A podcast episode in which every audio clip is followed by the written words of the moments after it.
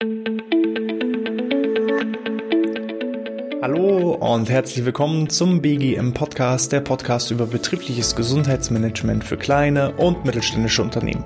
Mein Name ist Hannes Schröder und in der heutigen Episode gibt es wieder eine Buchempfehlung und zwar wieder einmal John Strelecki, The Big Five for Life. Wie ich empfinde, eine Pflichtlektüre für jede Führungskraft, für jeden Geschäftsführer und äh, da gibt es sogar einen Hinweis, einen Warnhinweis auf der Rückseite des Buches.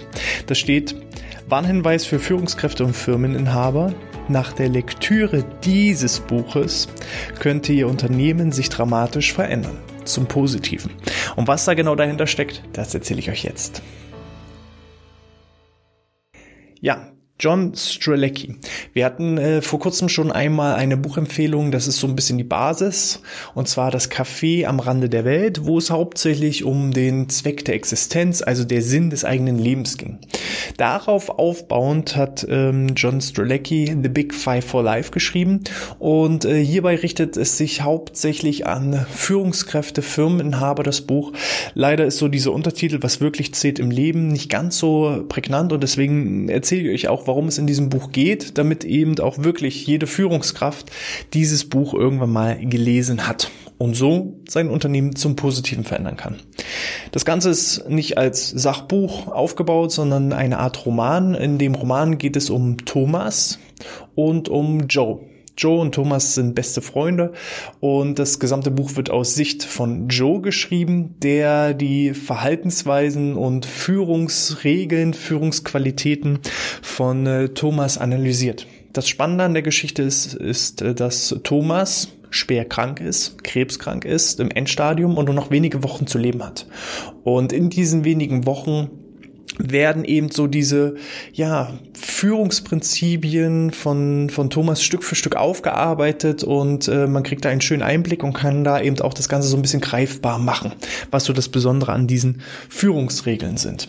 Die Geschichte endet damit, dass eben Thomas von seinem gesamten Team, von seinen gesamten Mitarbeitern ähm, ja im, im Museum seines Lebens verabschiedet wird, denn ähm, Thomas pflegt so ein bisschen das Prinzip äh, jeder einzelne Tag, den wir im Leben haben, davon wird ein Bild gemacht, wie in einem Museum. Und am Ende des Lebens sieht man dann jeden einzelnen Tag als einzelnes Bild für sich und kann dann eben selber entscheiden, was sind da für Bilder drauf.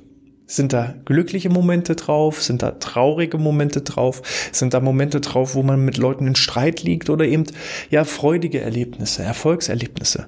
Was möchte ich erreichen? Wie sollte mein Museum des Lebens am Ende aussehen? Sollen da eher viele glückliche Tage drauf sein oder eher viele traurige Tage? Und das ist so ein bisschen der gesamte Kern des Buches. Und es geht eben auch wie beim Café am Rande der Welt immer wieder um ja der den, den Zweck der Existenz. Und äh, Führungskraft Thomas ist beispielsweise der festen Überzeugung es gibt keine schlechten Mitarbeiter es gibt nur Mitarbeiter auf den falschen Positionen. Jeder Mensch hat seine Stärken und seine Schwächen und seine Vorteile und Nachteile. Und wenn jemand demotiviert ist, wenn er ja nicht die Dinge so umsetzt, wie ich mir das als Führungskraft wünsche, dann liegt es nicht an der an dem Mitarbeiter selbst, sondern liegt es an mir als Führungskraft, dass ich diesen Mitarbeiter auf diese Position gesetzt habe. Ein äh, Thema zum Beispiel ist eben auch von Thomas, ähm, ja, eine Kündigung ist, ist auch nicht schlimm. Also wenn man ähm, beidseitig merkt, dass diese Person im falschen Unternehmen, auf der falschen Position sitzt, dann ist es schlauer, dem Ganze ein Ende mit Schrecken zu setzen, als ein Schrecken ohne Ende zu haben. Für beide Seiten. Und so ist es auch im wahren Leben. Wie oft sind Leute erstmal schockiert und traurig und frustriert und wissen gar nicht im ersten Moment, wenn sie gekündigt werden, was sie machen sollen. Und ein paar Jahre später betrachtet, sehen sie, ach, das war das Beste und, und Schönste, was mir hätte mein, mein Chef machen können oder was er gemacht hat, dass er mich gekündigt hat, dass er mich freigelassen hat. Ähm, von jemandem, äh, wo ich mal den Podcast höre, das ist Dirk Kräuter, der sagt immer so schön, den Mitarbeiter zur Adoption freigeben. Es ist nicht schlimm, jemanden auch zu kündigen. Wir als Führungskräfte, als Firmeninhaber haben das immer so im Kopf. Oh Gott, oh Gott, das ist die letzte Option. Und auch die Mitarbeiter fühlen sich in dem Moment schlecht, aber rückblickend betrachtet ist es häufig der richtige Weg. Und ähm, das ist jetzt mal ein, ein ja, hartes Thema, was schwierig ist. Ähm, ich würde euch einfach mal so ein paar Auszüge geben ähm, von Thomas ja, Führungsprinzipien, Tipps zum Mitnehmen und was da so dahinter steckt. Da lese ich euch immer so ein bisschen ähm, Bereich aus dem Buch vor. Insgesamt hat er 14 verschiedene Tipps formuliert, die dann in den äh, im Buch sehr ausführlich auch beschrieben sind. Ich würde da jetzt fünf Stück anreißen und ähm, ja, das Ganze auch auf das betriebliche Gesundheitsmanagement nochmal für euch ummünzen. Tipp Nummer eins. Erfolgreiche Führungskräfte beginnen etwas, das so stark mit ihrem Zweck der Existenz verknüpft ist, dass die Aufgabe nicht nur eine Chance, sondern eine persönliche Notwendigkeit für sie ist. Das heißt, hinterfragt euch mal in eurem Job, entspricht euer Job eurem Zweck der Existenz. Ich habe das in der letzten Episode formuliert, mein Zweck der Existenz ist es, Leuten zu helfen. Und erfülle ich diesem Zweck der Existenz bei der Ausübung meines Jobs. Helfe ich euch? Ja, ihr guckt gerade das Video und ich helfe euch, indem ich sage, lest dieses Buch. Das ist eine Hilfestellung. Also ich erfülle meinen Zweck der Existenz in dem Moment. Aber das ist nicht immer so. Manche Leute haben Jobs nur des Geldes wegen. Und da müsst ihr euch hinterfragen, ist das so? Erfülle ich, erfülle ich als Führungskraft meinen Zweck der Existenz, um motiviert zu sein und diese Motivation auch an mein gesamtes Team zu übertragen? Und ist auch jeder einzelne Mitarbeiter in meinem Team seinem Zweck der Existenz entsprechend auf der richtigen Position? Wenn nicht, dann muss ich gucken, kann ich das Ganze Stück für Stück verändern. Ich, ähm, um da mal praktisch zu werden, ich hatte in der vergangenen Woche, weil wir intern so ein bisschen umstrukturieren, unseren Vertrieb äh, nochmal deutlich stärker aufstocken, weil einfach der Bedarf da ist, haben wir eine Mitarbeiterin dafür vorgesehen gehabt ich und mein Co-Founder Andreas hatten die Idee, sie hat schon mal in diesem Bereich gearbeitet, sie hat da bestimmt da Spaß daran und äh, wir setzen sie dann auf diese Position. Wir haben die Mitarbeiterin äh, zu einem Gespräch eingeladen und haben zwei Minuten kurz erklärt, warum es gehen sollte und innerhalb dieser zwei Minuten habe ich schon gemerkt, irgendwie hat sich ihre Mimik von freudestrahlend auf neutral entwickelt. Es ist noch nicht so, dass sie schlecht, schlecht gelaunt war oder irgendwie trotzig geguckt hat, sondern es hat sich einfach nur diese Stimmung so ein bisschen verändert. Und da habe ich nach zwei Minuten meines Vortrages, was wir in Zukunft mit dir vorhaben, äh, eine Pause eingelegt und habe sie gefragt, ähm, wie siehst du das? Was ist deine Meinung dazu? Und dann fing sie an, naja, hm, na, mal schauen, hm. Dann haben wir gesagt, naja Mensch, aber du hast doch schon mal in dem Bereich gearbeitet. Ja, genau aus diesem Grund habe ich ja schon mal diese Erfahrung gemacht und eigentlich will ich das nicht mehr machen. Nun muss man wissen, dass diese Mitarbeiterin sogar noch in Probezeit ist. Und dann haben wir da weiter nachgeboten und gesagt, ja, jetzt rück doch mal raus mit der Sprache. Naja, und dann sagte sie irgendwann, wortwörtlich, naja, jetzt habe ich wahrscheinlich mein eigenes Todesurteil unterschrieben, aber ich will das eigentlich nicht machen. Weil erstens, zweitens, drittens, es entspricht einfach nicht mehr meinen Vorstellungen, Erwartungen, Zielen, was ich erreichen möchte. Und da haben wir gesagt, okay, vielen lieben Dank für die offenen Worte, dann können wir nämlich genau hier an der Position abbrechen und du gehst genau wieder in deine alte Position, die du bisher eben auch ausführst und gut machst und sehr gut machst, nicht nur gut machst, sondern sehr gut machst. Ähm, und dann äh, ja, verabschieden wir uns von den Gedanken und suchen jemand anderes für diese Position, für diese neue Position. Da sieht man aber mal, sie ist relativ neu in unserem Team und hatte im Unterbewusstsein oder im Bewusstsein, je nachdem, oh Gott, jetzt wollen meine neuen Chefs was von mir. Eigentlich will ich das nicht mehr, aber wenn ich den jetzt absage, dann schmeißen sie mich bestimmt raus. Nein, haben wir nicht, weil sie hat ja eine tolle Position jetzt schon und erfüllt ja auch ähm, unseren Erwartungen entsprechend und darüber hinaus. Aber ähm, wir sind davon ausgegangen, nur weil sie in dem anderen Bereich schon mal war und wir auch so das Gefühl haben, dass sie von ihren Skills, von ihren Fähigkeiten das auch gut ausfüllen könnte im Betrieb, äh, Vertrieb, ähm, wollten wir sie auf diese Position setzen haben dann aber festgestellt, hm, scheint nicht zu passen, scheint nicht ihren eigenen Vorstellungen und Erwartungen zu entsprechen. Glücklicherweise hat sie uns das gesagt, obwohl sie Angst hatte vermutlich aus anderen negativen Erfahrungen, dass sie gekündigt wird deswegen, was ja absoluter Humbug ist. So, aber sie hatte diese Erwartungshaltung, oh Gott, oh Gott. Glücklicherweise hat sie rausgerückt mit der Sprache, wer was wäre sonst passiert? Sie hätte diesen Job angenommen, sie hätte ihn irgendwie durchschnittlich gemacht, wir wären unglücklich gewesen, sie wäre unglücklich gewesen und vielleicht hätten wir sie dann irgendwann gekündigt oder sie hätte irgendwann gekündigt und wir hätten damit eine tolle Mitarbeiterin verloren. So. Das nur, weil wir eben ähm, ja was dachten, ohne jemanden konkret zu fragen und haben es glücklicherweise frühzeitig mitbekommen, dass wir da auf dem falschen Weg sind. So, von daher überprüft, was ist euer, eure, eure Vision, eure Lebensvision und wie könnt ihr diese Lebensvision mit euren ja, persönlichen Vorstellungen übertragen. Mal das andere Beispiel, wir haben eine andere Mitarbeiterin, die jetzt im Vertrieb anfängt Bei uns ist es so im Vertrieb, dass äh, man das nicht hier aus dem Büro machen muss, sondern ortsunabhängig.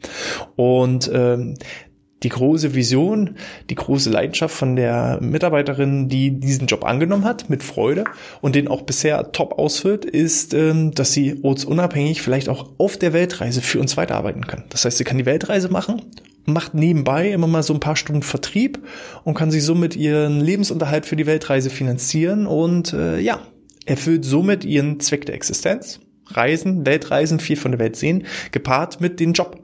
Und auf einmal ist die Motivation riesig. Und das bringt uns als Unternehmen weiter, als auch natürlich die Mitarbeiterin selbst.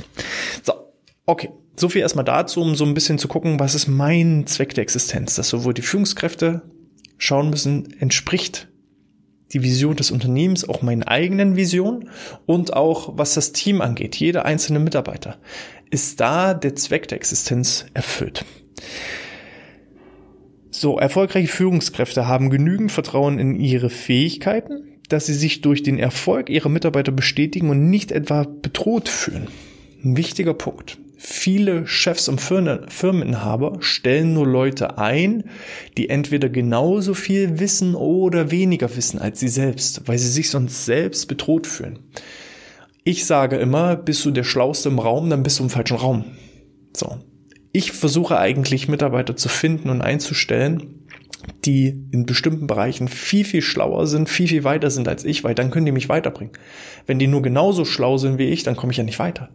Sondern da haben aber viele Führungskräfte Angst davor, halten bewusst richtig gute Mitarbeiter klein, aus Angst davor, dass eben der gute Mitarbeiter sie irgendwann überholt und die Position abnimmt und ähm, höhere, bessere Karriere macht als, als die Führungskraft selbst. So.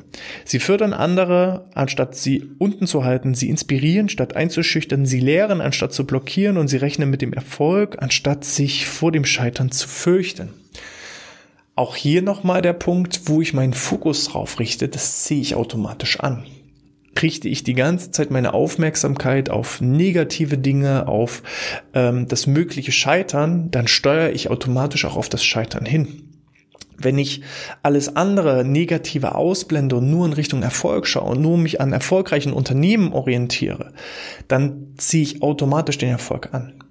Also fragt euch auch selbst, was konsumiert ihr? Ne? Essen beginnt nicht nur, indem ich Sachen in meinen Mund schiebe, sondern Essen, Ernährung beginnt auch hier oben im Kopf. Was ich in meinen Kopf hineinlasse, ne? Gedanken führen zu Handlungen, Handlungen führen zu Ergebnissen. Und Ergebnisse bringen dann irgendwann den Erfolg. Schaut, dass ihr euch immer auf den Erfolg konzentriert und fokussiert und nicht zu viele negative Dinge konsumiert. Obwohl eben durch eben Marketing, man weiß eben, negative Sachen vertreiben sich viel, viel häufiger als positive Sachen, sind wir den ganzen Tag von negativen Meldungen ja, konfrontiert. Sei es die Nachrichten, sei es eben äh, die Medien, in den Zeitungen stehen nur immer schlechte Sachen. Ja, sucht die positiven Dinge und ihr werdet auch viele, viele positive Dinge ähm, in eurem Leben finden und dann auch automatisch anziehen. Das sollte nicht nur für euch, sondern eben auch für eure Mitarbeiter gelten. Gut, kommen wir zu Tipp 2. Also das war eigentlich nur ein Tipp. So, jetzt Tipp 2. Nichts behindert ein Projekt so sehr wie jemand, der entweder am falschen Platz ist oder notorisch unzufrieden ist. Auf alle anderen wirkt das demoralisierend und es kostet Zeit und Energie. In dem Buch beschreibt er, glaube ich, dass acht gute Leute einen schlechten ausgleichen. Also wenn ihr einen Mitarbeiter habt, der eben demoralisiert ist, der schlechte Ergebnisse bringt, dann braucht ihr acht andere Mitarbeiter, die das ausgleichen, um erstmal plus minus null zu sein. Ich vergleiche das gerne mit einem fauligen Apfel. Wenn ihr so einen Obstkorb habt und da sind alle, ja, alle, alle, jedes Obststück ist da drin perfekt, bis auf ein einziger Apfel. Alle Äpfel sind perfekt, nur ein Apfel, der ist faulig. Das dauert nicht lange und alle anderen Äpfel sind auch faulig. Ausgehend von einem einzigen Apfel. Wenn dieser eine einzige Apfel nicht faulig gewesen wäre, dann wären alle anderen Äpfel noch ganz, ganz lange frisch, knackig und lecker. Aber durch einen fauligen Apfel zerstört ihr euch den gesamten Obstkorb. Und so ist es auch mit dem Team. Wenn ihr da jemanden habt, der immer wieder querschießt, wenn ihr jemanden habt, der einfach auf der falschen Position sitzt, dann schaut, ob ihr euch verabschiedet von demjenigen, ihn zur Adoption freigibt oder alternativ ähm, ihn halt entsprechend seinem Visionen, seinem Zweck der Existenz, seinem Sinn des Lebens auf andere Positionen versetzt. Und das ist eben auch der Grund, warum wir sagen, okay, wenn du nicht im Vertrieb 100% Vollgas geben willst, dann lassen wir es lieber sein. Ja, weil Durchschnitt ist wäre bloß okay, das ist nicht unser Anspruch. Tipp Nummer drei, Angst führt zum Scheitern und Furchtlosigkeit führt zum Erfolg. Auch hier Fehlerkultur entwickeln. Bei ähm, HP der äh, Geschäftsführer von HP wurde mal gefragt, was muss man denn machen, um bei Ihnen richtig Karriere zu machen? Und dann sagte er, Sie müssen bloß die Anzahl Ihrer Fehler verdoppeln. Fehler sind nicht schlecht. In unserer deutschen Kultur ist es leider so, wir werden in der Schule so großgezogen, du musst alles richtig machen, dann kriegst du eine sehr gute Note, dann wirst du belohnt und wenn du ein paar Fehler machst, dann wirst du bestraft und äh, kriegst schlechte Noten. Und dieses Learning, was wir in der Jugend da aufnehmen, das überträgt sich leider eben auch auf die Arbeitskultur. Bevor ich was falsch mache, mache ich lieber gar nichts. So, aber wer gar nichts macht, der stagniert. Und alles, was stagniert, das geht ein, das geht kaputt. So. Also, anfangen, ja, Versuch und Scheitern, ja, lieber, lieber unperfekt gestartet und dann Stück für Stück optimiert, als perfekt niemals losgelegt. Macht Fehler und lernt aus diesen Fehlern. Dumm ist es lediglich, wenn ich einen Fehler drei, vier, fünf, sechs Mal mache. Wenn ich einen Fehler einmal mache, ist das überhaupt gar kein Problem. Wenn ich daraus lerne und trotzdem den Fehler ein zweites Mal mache, dann ist das schon so ein Ansatz, wo man sagt, hm, und wenn ich einen Fehler mehr als zweimal mache, dann ist es wirklich dumm, dann ähm, seid ihr selber schuld. Und dann ist es wirklich auch schlecht, Fehler zu machen. Aber ansonsten sind Fehler machen erstmal vollkommen in Ordnung, weil mit jedem Fehler komme ich dem Schritt zum Erfolg etwas näher. Ja? Thomas Alva Edison, Glühbirne. Ich kenne nicht, äh, also ich habe nicht tausend Fehlversuche gemacht, sondern ich kenne tausend Wege, wie ich eine Glühbirne nicht baue. Das ist Mindset. So, und Fehler sind gut auf dem Weg nach vorne. So, vierter Tipp. Menschen können Lösungen für fast alle Probleme finden. Sie müssen nur die Spielregeln kennen. Allzu häufig bekommt jemand eine Aufgabe und nach einigen Wochen präsentiert er seinem Vorgesetzten seine Arbeit nur um zu erfahren, dass er etwas Grundlegendes verändern muss, was er aufgrund fehlender Informationen nicht wissen konnte. Das ist demoralisierend und teuer, wenn man bedenkt, wie viel Zeit und Mühe es kostet und wie wenig produktiv dieses Vorgehen ist. Ja, Aufgaben übertragen ist eine Herausforderung, vor allem Aufgaben richtig zu übertragen. Die Informationsketten sind manchmal lang und da muss man eben aufpassen, dass keine Informationen verloren gehen. Ich versuche, wenn ich Aufgaben delegiere, nicht nur zu sagen, so, das ist deine Aufgabe, du musst erstens, zweitens, drittens machen, um diese Aufgabe zu erledigen. Das ist schon mal ein gewisser Part, dass ich nicht nur sage, das ist deine Aufgabe. So ist es leider in vielen Unternehmen. Ja, mach mal das ohne zu erklären, wie es funktioniert. Also Aufgabe eins wäre, das ist deine Aufgabe und eine Vorgehensweise wäre erstens, zweitens, drittens. Und dann, ich gehe noch einen Schritt weiter und versuche, den Gesamtzusammenhang dieser Aufgabe zu erklären, dass ich nicht nur sage, das ist eine Aufgabe und das ist erstens, zweitens, drittens, sondern ich versuche, das Warum zu klären, warum diese Aufgabe jetzt so wichtig ist ja, um den Gesamtzusammenhang, den Sinn dieser Aufgabe zu erklären. Auch wenn es bloß ein ganz kleines Puzzleteil ist, versuche ich das gesamte Puzzle zu erläutern, damit der Mitarbeiter weiß, was ist gerade mein Sinn und Zweck hinter dieser Aufgabe.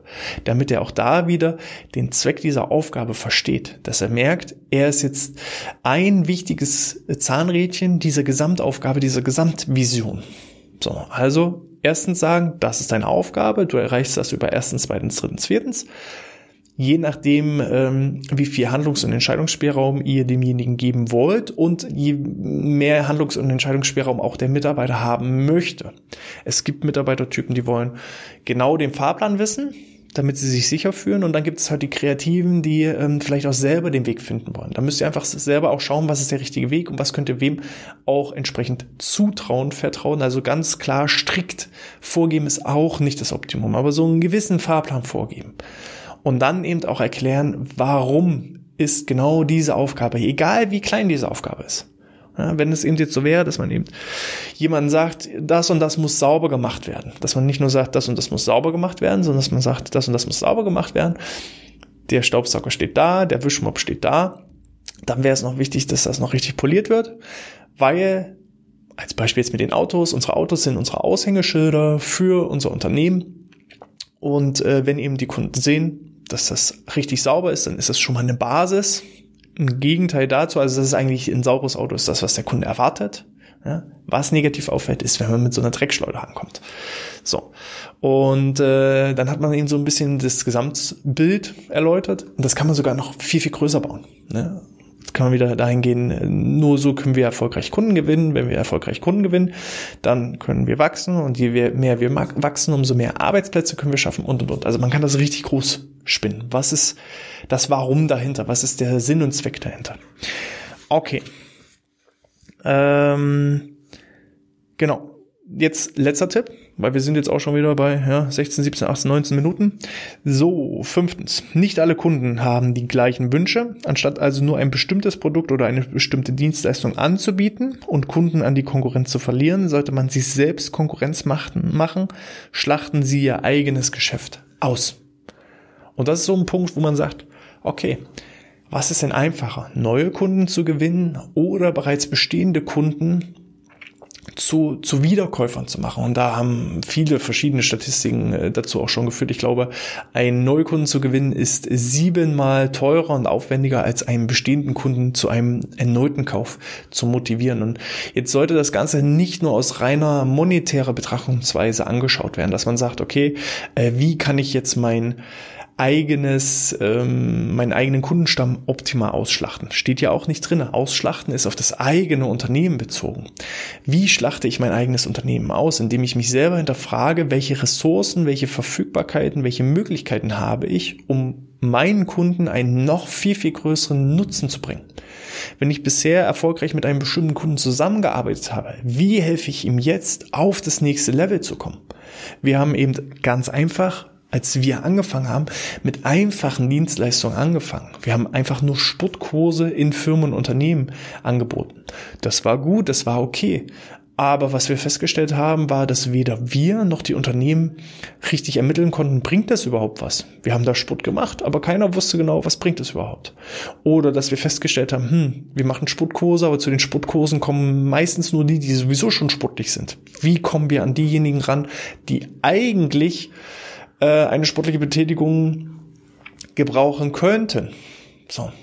Das ist sowohl in unserem Sinne als auch im Sinne des Unternehmens und wenn wir ehrlich sind, auch im Sinne derjenigen Mitarbeiter, die jetzt noch nicht sportlich aktiv sind.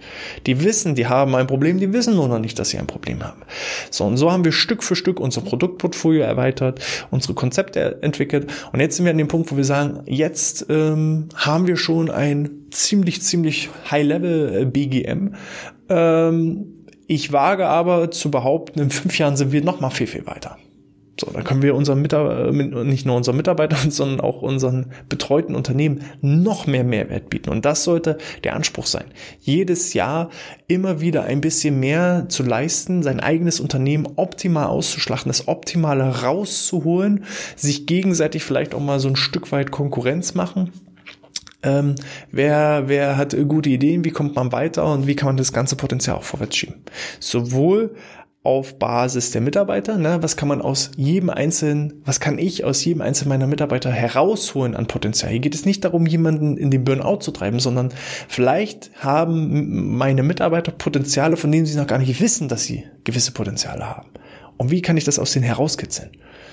Und wie kann ich sie zu guten Ideen bringen, die mich als auch das Unternehmen als auch meine Mitarbeiter vorwärts bringen. So, und da sollte jedes Unternehmen selber reflektieren, was habe ich da vielleicht für verborgene Schätze, für verborgene Quellen, ähm, ja, irgendwo tief verbuddelt und weiß noch gar nichts davon. Immer im Sinne der Kunden. Ja, wie können wir unseren Kunden noch mehr helfen, unterstützen, Mehrwert bieten? Und dann ist eigentlich der Erfolg eines Unternehmens völlig selbstverständlich. Ja, das sind jetzt mal nur so fünf kleine Tipps von 14 Tipps, die in dem Buch äh, vorhanden sind. Also ich empfehle es wirklich jedem, kostet auch nur, sind hier irgendwie 230 Seiten, also kostet irgendwie zweieinhalb, drei Stunden Lesezeit und äh, im Einkauf 10 Euro. Und ihr wisst, Bildung hat die höchste Rendite. Ja, also an alle Chefs gleich mal direkt für die gesamte Führungsmannschaft ein Buch kaufen und reingeben und als Pflichtlektüre für das Unternehmen veranlassen. Und dann bin ich felsenfest davon überzeugt, dass das einen sehr, sehr guten Return on Invest hat. Falls ihr Fragen dazu habt, dann schreibt mir wie immer eine Info, eine E-Mail an Info, eine Info. Eine E-Mail an info@outness.de. Ich freue mich wie immer über eine 5-Sterne-Bewertung in iTunes oder in der Apple Podcast App. Und ja, ansonsten abonniert den Kanal, abonniert den Newsletter, da gibt es auch einige nette Bonusse und äh, natürlich wichtige Informationen. Und ja, dann hören und sehen wir uns beim nächsten Mal. In diesem Sinne, bleibt gesund und sportfrei.